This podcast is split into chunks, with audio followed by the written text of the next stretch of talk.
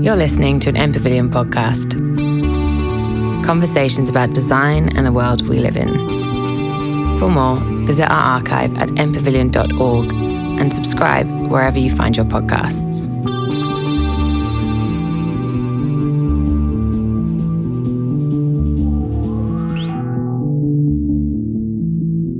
Hi, I'm Pallavi Sen, and I welcome you to the Play Place podcast. This podcast was recorded and produced on the land of the Eastern Kulin Nations. We also acknowledge the traditional custodians of the various lands on which you all listen today and the Aboriginal and Torres Strait Islander people participating in this event. We pay our respects to elders past, present, and emerging and celebrate the diversity of Aboriginal peoples and their ongoing cultures and connections to the lands and waters of Victoria and across Australia. In this episode, you will hear from Helen Runting about play in its abstract and tangible forms. We discuss how play is or can be intertwined in the built environment and in the educational setting.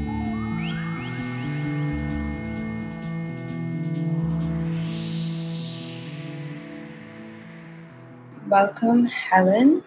Uh, I'll just start with a very brief introduction. I am Pallavi. I am an artist and educator. And Helen?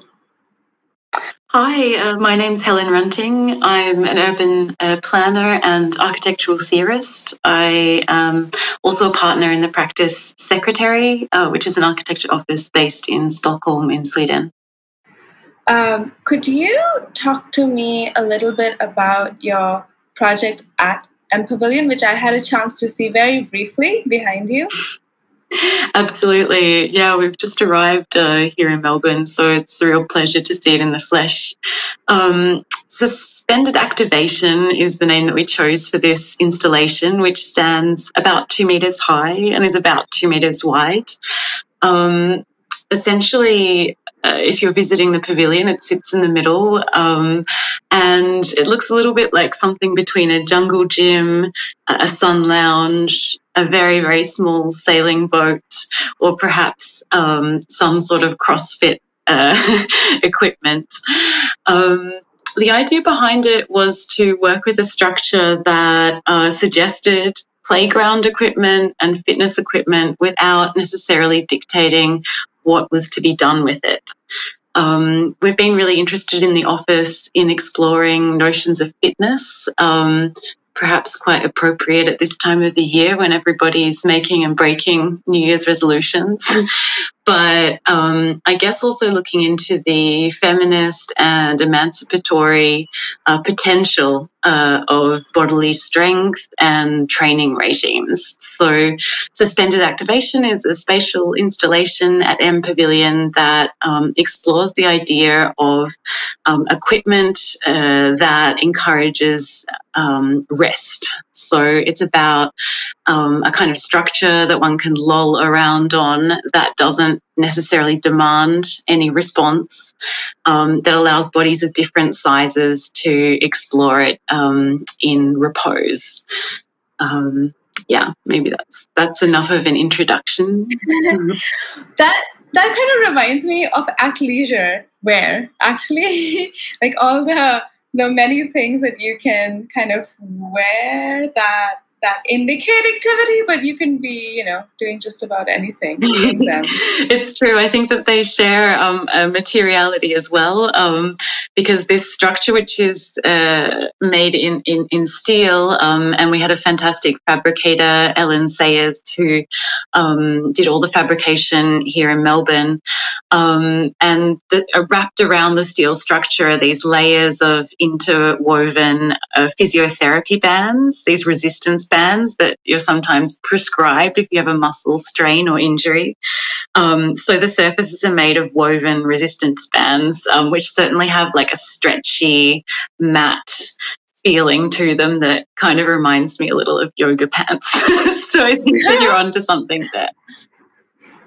Uh, how long? How long have you been interested in playground or gym, even like a gymnasium, maybe a broad idea of the gymnasium, playground, equipment, or the space itself.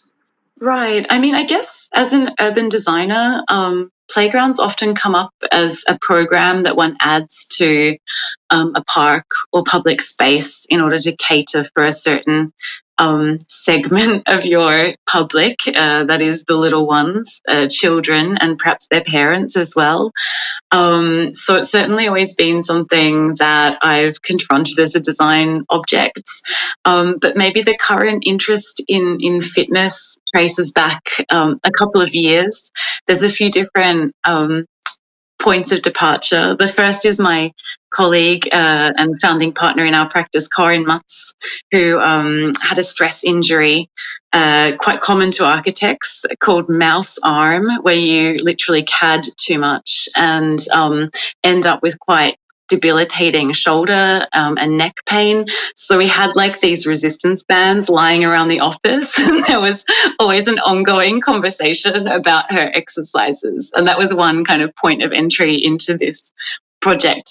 Um, the other was uh, through teaching, and you mentioned uh, that you're also teaching. So it'd be great if we um, can discuss pedagogy a little later, but um, uh, related to a course called Fitness in the City, which I teach with Maros Krivy and uh, Leonard Ma in Estonia at the Estonian Academy of Art, Art in Tallinn. Um, and there we ask students to interrogate um, this phenomenon of fitness that seems to be taking over our cities um, and really ask some critical questions like fit for what? Uh, fit, uh, who's fit? Uh, what does this have to do with contemporary capitalism? How do we produce our bodies? Um, how do we produce ourselves? So, um, yeah, you could say that this is an interest that's like looped through many different projects from personal to uh, practice. You know, I, I, I, I want to talk more about playgrounds, but I think you've just mentioned something that I was thinking about anyway, which was the relationship and also these exercise bands being in the office, which happened to be now because of this injury. But we see in a lot of, or I personally haven't, but I've seen photographs of them when I happen to come across anything about like a new podcasting office or a new like software company's office and like the sort of like office being the space where all your needs and desires can be met and all your um, kind of bodily requirements can be taken care of and you can also have fun um, yeah what do you think? What do you think about that yeah, well, I mean, I guess fitness is also, um, it has a history in ergonomics, um, in workplace safety, conversations around workplace safety, in um, labor movements and their struggles um, for workers' bodies to be recognized. Um, also in rehabilitation technologies after, for instance, wars or conflicts that have left like large populations um, injured. Uh, so, in terms of the workplace conversation, I guess we can ask some critical questions if we picture, you know, a tech company with these resistance bands and various like gym equipments lying around, and that would be, you know, what are we, um, what are we preparing our bodies for, and what are we asking of our bodies? I think um, in today's uh, society, we're expected to work incredibly long hours and to invest a lot of our own um, subjectivity, our own personality into our work, uh, sometimes pushing bodies to their absolute limit. Um, and in that case, even a kind of harmless yoga class is about keeping your body running, um, making sure that it's productive, making sure that it's available, um, making sure that it's uh, functioning for working for others um, or for producing profit within a broader system. So we have to be a little bit careful, I think, when we talk about um, leisure and when we talk about fitness in relation to its long history um, as a tool and technology uh, within the contemporary workplace. Hmm. I in talking to you previously, you mentioned how how playgrounds can um, playgrounds in like different places during like different um, in different cultural spaces and across different age groups can be um, an index of our time. And one, I guess, one one example of this is the sort of like the the grown adult office playground system. But like, what are what are other playgrounds um, that you that you think indicate that or indicate different values? Yeah, um, that's a really good question. And I certainly haven't um, put together an exhaustive inventory of this spatial form. Um, but I can offer your favorites. I can offer some observations from maybe the Scandinavian context where I'm based. Um, it seems to me that playground design is becoming um, all the more specialist uh, in in its arrangement of activities uh, for children uh, in uh, the Swedish context, uh, especially in the late 60s, early 70s, there was a tradition um, in Swedish, it's called bygglek, which means construction play, um, where children were essentially given like hammers and nails and a whole lot of really dangerous materials and encouraged to kind of build their own world. Um, and this sounds hopelessly utopian and a little bit hippie and potentially rather irresponsible um, from 2022 if we look back. Um, but we could also say that playgrounds um, have become so safe that it's really quite difficult to hurt yourself. Um, we see a lot of technological um, innovations here, particularly in um, ground surf- surface treatments um, that might be springy or bouncy that absorb shock uh, if one falls. Um, we also see a lot of kind of standards being deployed in terms of the height of various bars or um, particular pieces of equipment. So um, I would say that the, the playground seems to be more and more finely tuned um, eh, in terms of safety regulations, which is good. Of course, we should um, protect children's bodies. But as a result, it becomes a much more technological kind of piece of equipment um, that perhaps requires, and this is a speculation from my behalf, but um, a little less engagement from the child. It's to be used uh, rather than created. Um, and maybe that mm. says something about where we're at right now. Hmm. It seems like the playgrounds that you mentioned, the older Scandinavian playgrounds, um, had a greater element of the child themselves being able to create parts of it or create sections of it um, if there was this building if I, so how was that how was that programmed or structured within the playground? Was there um, was there somebody who le- leads those activities or could children come in and do whatever they liked? And yeah how did that how did that happen? Yeah, I mean, I guess this was um, this movement, which was also um, certainly very prevalent in in Denmark, um, but in the Swedish context was very much community driven. Um, these spaces often happened in quite residential areas and were um, driven by. Um, uh, like town committees um, made up of engaged residents and parents. So it was certainly a, a bottom up uh, movement. Um, yeah, I mean, I'm not a historian of that period, but I do think it provides a really um, interesting uh, historical um, example that we can perhaps reflect upon um, and use to challenge our own preconceptions of what's okay and maybe some of the norms that we use to to design these spaces um, and also maybe ask some questions around safety around risk around what play is um, and around notions of production and consumption. Do we just consume space or are we positioned as active uh, producers? Mm-hmm. I wonder also when when when we are creating a space um, and i'm i'm not an architect or a designer of any space but i wonder when when we have like hopes or aspirations for how a space can be used. And maybe there's a there is a opportunity to overprogram that space. Um, and maybe one example could be the push on creative spaces or creative thinking in a space.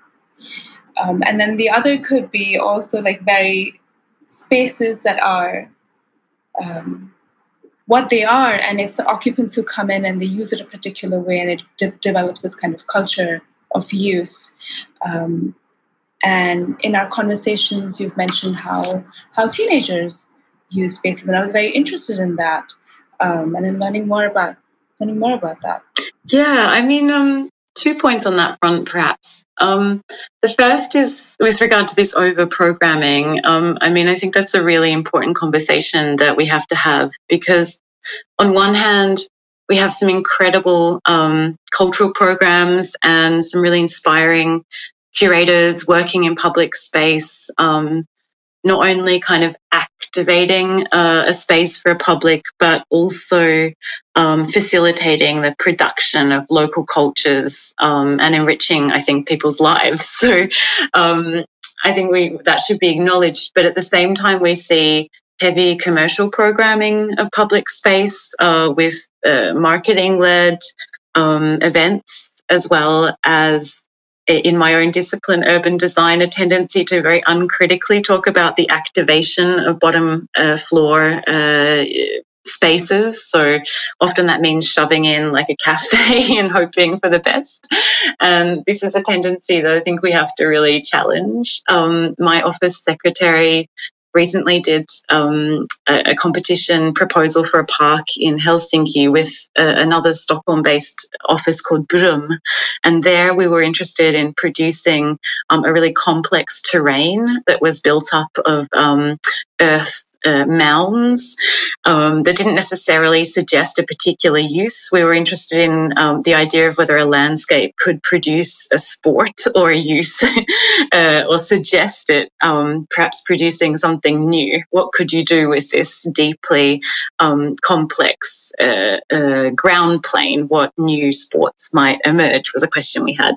Um, and I guess that was a little bit of a critique of this over programming. Perhaps we don't need to um, decide uh, in advance. And then I also um, I also think when when we think about that I, I mean I would use the example of the teenager as like a ray of hope here because teenagers by um, habit and uh, culture and perhaps even physiology um, go through a period where they certainly rebel against structures and norms, but also appropriate space um, really visibly uh, in the city. And in that appropriation, I think they they write over the expected uses. Um, there's this weird phase in your life um, when you're not quite a child and not quite an adult. Um, you often see teenagers like sitting in playgrounds, like maybe smoking a cigarette or um, doing something uh, that's like kind of outrageous, but they're also comfortable in these children's spaces because childhood is so close for them. So I think that we have to, we can maybe see the teenager as like a transgressive element. Um, and in their like psychogeography, they like drift through the city, um, maybe aimlessly in their loitering. Um, I think we can also see a suggestion um, of a really truly public use of space. Um, and that's why I lift them up as an interesting um, figure to design for and to think about uh, because they really challenge these hard boundaries between categories like adult or child. Mm-hmm. It's also, I think, what's also exciting about the, um, a teenage period is maybe like interests that are shifting towards like more formal structures that dominate the next 60 70 years of your life but with the time of a child or the the yeah the leisure time um, and what that what that allows for. Um, so you mentioned you mentioned like being thinking about maybe thinking about like these various users um, and without over programming or over what would be i don't know what would be the word when you're when you're doing when you're doing it in terms of physical structures, like maybe putting in too many physical structures, and know that then that maybe nobody uses because those users are not even there. But it's like the hope or the dream that they'll come populate themselves in those places. Um, how do you how do you think then that play or um, the scope for playfulness can be can be woven in to urban planning thoughtfully. Yeah i mean i guess the the key question here is like who is the one getting to play? Um, urban planning is a really strange discipline because you're often often making these kind of regulatory envelopes where within that envelope the architect gets to play. um, you're defining the edges of action for them. You're defining the scope or the brief or um, what's permitted and what's not permitted. Um, so planners are really, I think, quite skilled and unique in um, in the way in which they have to think about making space for others um, there's the obvious kind of public that they serve, uh, especially if they work in a municipality, then they're directly inserted into a democratic uh, structure where they need to perform um, on behalf of their um, politicians, on behalf of their regulatory frameworks. They have a kind of ans- they're answerable to the people but they also work with um, architects and designers, uh, developers, making space for those actors um, to also play, I guess, in some ways, at least to design structures, spaces, programs, maybe uh, financial uh, systems, maybe ways of renting or delivering housing, selling housing, markets. Um, so I think from a planning perspective, there's a real skill in producing envelopes of possibility um, and the question of who that envelope of possibility is for. Is it for a developer? Is it for an end user? Is it for a child? Is it for a person who one can't possibly imagine in advance, who could just be there? Um, these are really important questions, I think, and very difficult ones um, to answer. I love thinking about it as envelopes. And now I'm imagining the entire city I'm in as these like ideas, some ideas, or the built city, and like shuffling these envelopes around of like what can happen mm-hmm. in all those spaces. Um, have you had to like maybe? Is there an example of maybe like a tangible thing that you had to design or make, keeping some kind of keeping different users in mind? Um, yeah, I mean, uh, Secretary recently, in a collaboration with two other offices, um, Sprid, which is uh, also a Stockholm-based architecture office, and in this case was operating as a developer, and Septembre, which is a, a Paris-based uh, architecture office. So the three of us um, collaborated on the design of uh, a housing block in a small or a quite large regional city called Linköping in uh, Sweden. Um, and that block was, uh, we had the really interesting brief of designing student apartments and um, apartments for older adults, which means uh, 55 plus.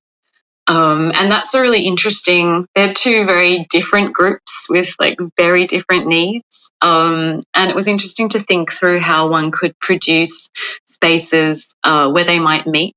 And for us, I think it's not um, hugely figurative or symbolic. Um, it's the smaller moments. So in that project, the fact that um, we chose to give uh, the student uh, housing a kind of um, entrance that would run through the building and lead to the rear uh, courtyard that would be used by, for instance, other residents of the block. Um, these small moments where I guess um, these uh, programs are allowed to collide um, produce a tiny bit of friction um, are really interesting ones. So, from our own practice, maybe um, that project, which is called Intervallet, the interval, uh, could be an interesting example of this kind of clashing or meshing. Um, but if we were to look to uh, Swedish architectural history, I think um, for me, Peter Celsing's Kulturhuset, the, the culture house, which is located right in the center of Stockholm um, and is a stunning kind of brutalist building uh, in its own right. Um, but I think that for me, that offers one of the best examples of an unprogrammed public building um, that allows this like super strange meeting between different uh, publics there's a mezzanine floor where old people sit and play chess. There's entries to this um, the main theatre in the city. Um, so you have like the lobby and the ticket hall. Um, there's a series of galleries. There's a cafe that like old ladies sit and I don't know, eat cake in the afternoons. And all of this is like located on the main square. And in a cold climate, um, like Stockholm, that interior uh, space is heavily, heavily valued um, and really held dear by um, so many different um, uh, groups. Um, so maybe that's an interesting example of, of this kind of um, semi programmed or complexly programmed public buildings. Um, when I think about this, though, I wonder if there's a parallel to um, the Indian context, almost the diametric opposite. You could perhaps tell us in terms of um, very, very, yeah, other climatic concerns. Like, I think even Australians are getting used to the like scorching heat of summer and this desire to like get out of the sun and off the street into something maybe air conditioned. There's certainly sustainability issues there, but maybe the Swedes' desire to get out of the cold uh, actually has the same architectural um, outcomes as in uh, warmer countries. Yeah, you know, because I was thinking about like where I'm living right now, which is this like very, very, very new building that's come up, and um, what I find so fascinating is a lot of the new constructions rely heavily on uh, cat what what looks good as a JPEG and what looks good on you know next to this kind of immaculate skyline that they put behind it. Whereas it's like these buildings are the only buildings in Bombay, and there's like there's nothing else around it. Um, whereas and just that's the photograph is like really shiny and what it doesn't have at all, which a lot of the older and we the housing complexes here we, they're called they're called colonies, um, and they're just like a group of buildings surrounded by a lot of space and a boundary wall. And usually you have dogs who live in there. There, you know, so there are different dogs in different colonies, and people take care of them. There are cats. There are very old trees. Shade is such an important part of like what makes it easy to be outside or not. Usually people would never like sunbathing is just not a thing at all. Like you would try your best to avoid the sun. And so many lovely spaces are just created from there being this sort of like uh, underutilized areas like the roads within a colony because nobody would be driving. That's where children play. That's where you spend time. And as you get older, and maybe as you begin to have romantic relations, that's where you could like, oh, see another person, and you're there with your little sister or brother. And we don't really have playgrounds here, so those are the places that you spend time. You you know you take walks around, and it's um, those it wasn't made for that to happen in it. But that's how that's how we all use it or the staircases alongside a school you know moments like private moments that you can have in those areas. Um, and now with these sort of what i notice is a huge difference in the kind of new constructions is that because there's no precedent has been set for how that space is to be used and because we don't know what the demographic makeup of the building is, if there are even enough children to act. I hate to say this, but to activate spaces in that way, or to kind of imaginatively begin to set a history for how a space can be used. It does feel like we're all waiting for what the space around our building can become. Um, until then, we are just inside. Whereas before this, it was all of an outside life. yeah.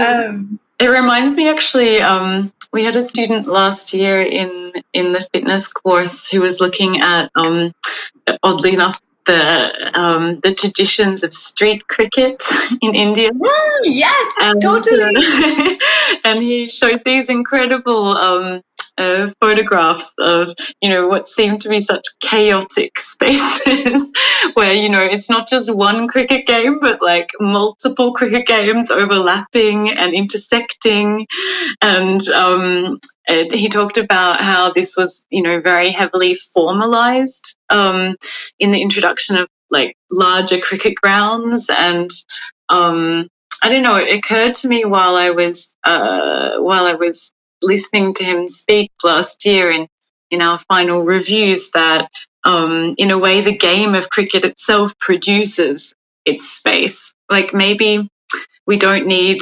uh, to over design our spaces, but rather to imagine new games.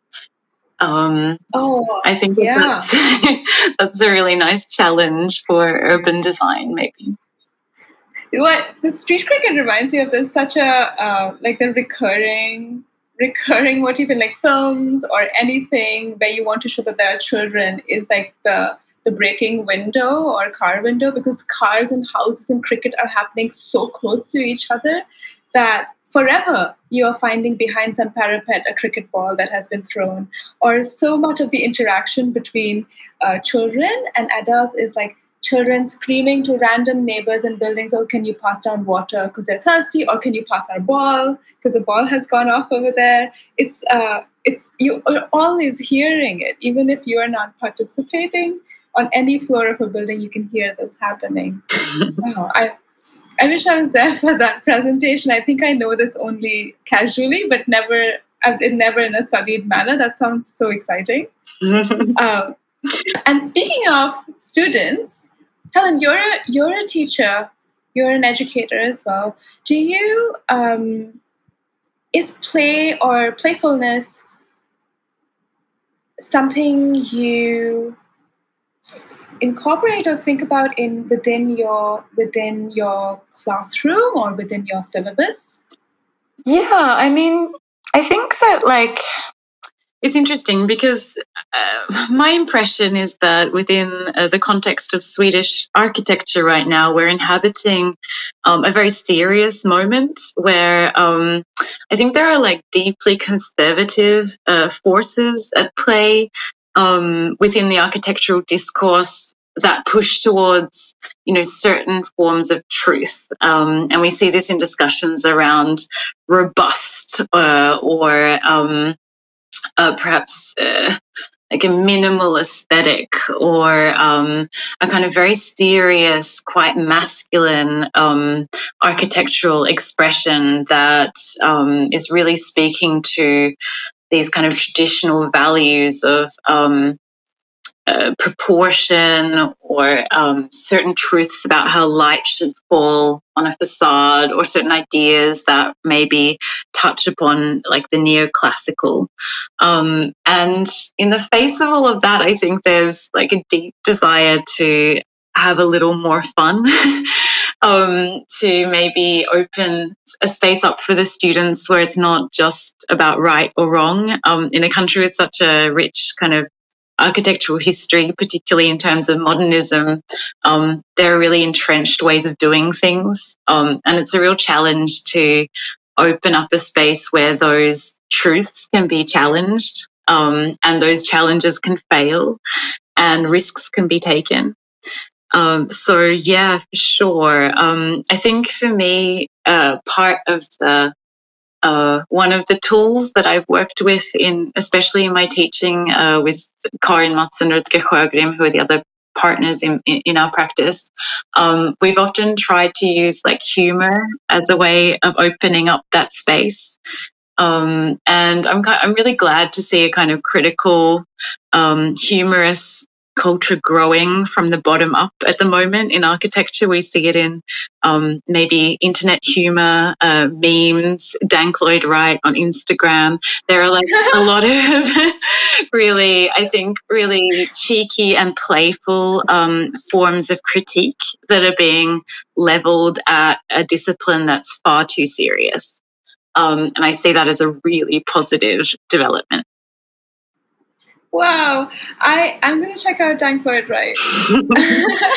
I think I I never I you know I that's right. I didn't think about like how memes have affected the um, how memes have like somehow very casually in our casual conversations sort of uh, opened up what we do in the classroom itself. And I remember that happening with um, like heavy theory around like art and art history. Also, it's like suddenly being cracked open, and especially from by by with people and ideas that may not have as much of like a massive written English language written history to to like you know stack it up against and coming through very different cultures.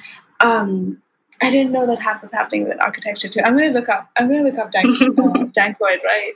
And I guess we we we need to be wrapping up now. Mm-hmm. But I wanted to also just ask you if um, if there are any games you play these days has the or have the last two years given rise to more games in your life? That's a that is a great question. I think the last few years have um, given rise to maybe a bit more time in the gym, um, which for me is a really um, calm space away from work, even if it's a different kind of work.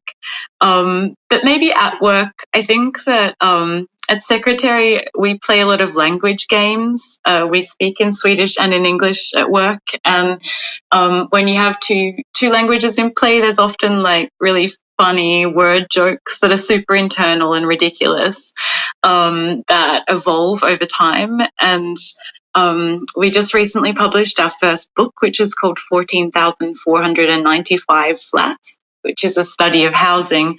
Um, the only reason I, I mention it is because there's um, there are all these like strange terms that we tried to uh, retain in the book that are like odd or silly. Um, these typologies that we identified within um, new production in Stockholm. For instance, there's one that we call the Big Baby, which is like um, a building that contains apartments, but that looks like a single family villa or a detached house, um, but it's too big. And we we made this joke that it's like there is it's sort of like taking an infant, like a three year old, and dressing them up as a baby. Like you, you would kind of know the difference, even if they're both small, they're not really the same thing. And these jokes that emerge through chatting and language games, I think actually can produce new concepts. Um, like for us, the big babies become this way to talk about an emergent um, phenomenon in architecture in, in our city.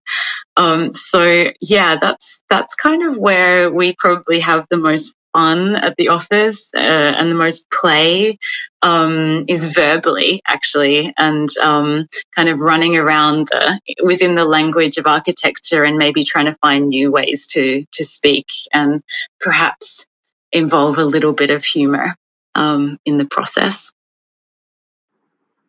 Thank you. Yeah, word games. I've been I've been playing Wordle. Have you heard of that? Wordle. No. Wordle. Well, you should try it. You should try it. It's it's the it's it's the latest in the series of games that have been going on in the last few years. Um, I look forward to seeing your book. I hope I can somehow somehow see it if uh, if it makes it to the sides of the country that I want. Watch this space. We'll try. Um, well, Helen, thank you so much. I, I, I genuinely wish we could we could keep chatting for longer. Me too. Um, yeah, and I would love. I would actually love. I don't know if you've been to Bombay, but I would love if you were here and we were here at the same time, and then I could I could show you the spaces that I'm thinking of, and we could even see. Actually, we could see a lot of street cricket all the time. Yeah. I think that sounds like an excellent post-pandemic promise. Plan. Yes. Yeah. Thank you so much for the conversation. I've really enjoyed having a chat to you as well. Absolutely. Thank you. You're listening to an MPavilion podcast. Conversations about design and the world we live in. For more, visit our archive at mpavilion.org and subscribe wherever you find your podcasts.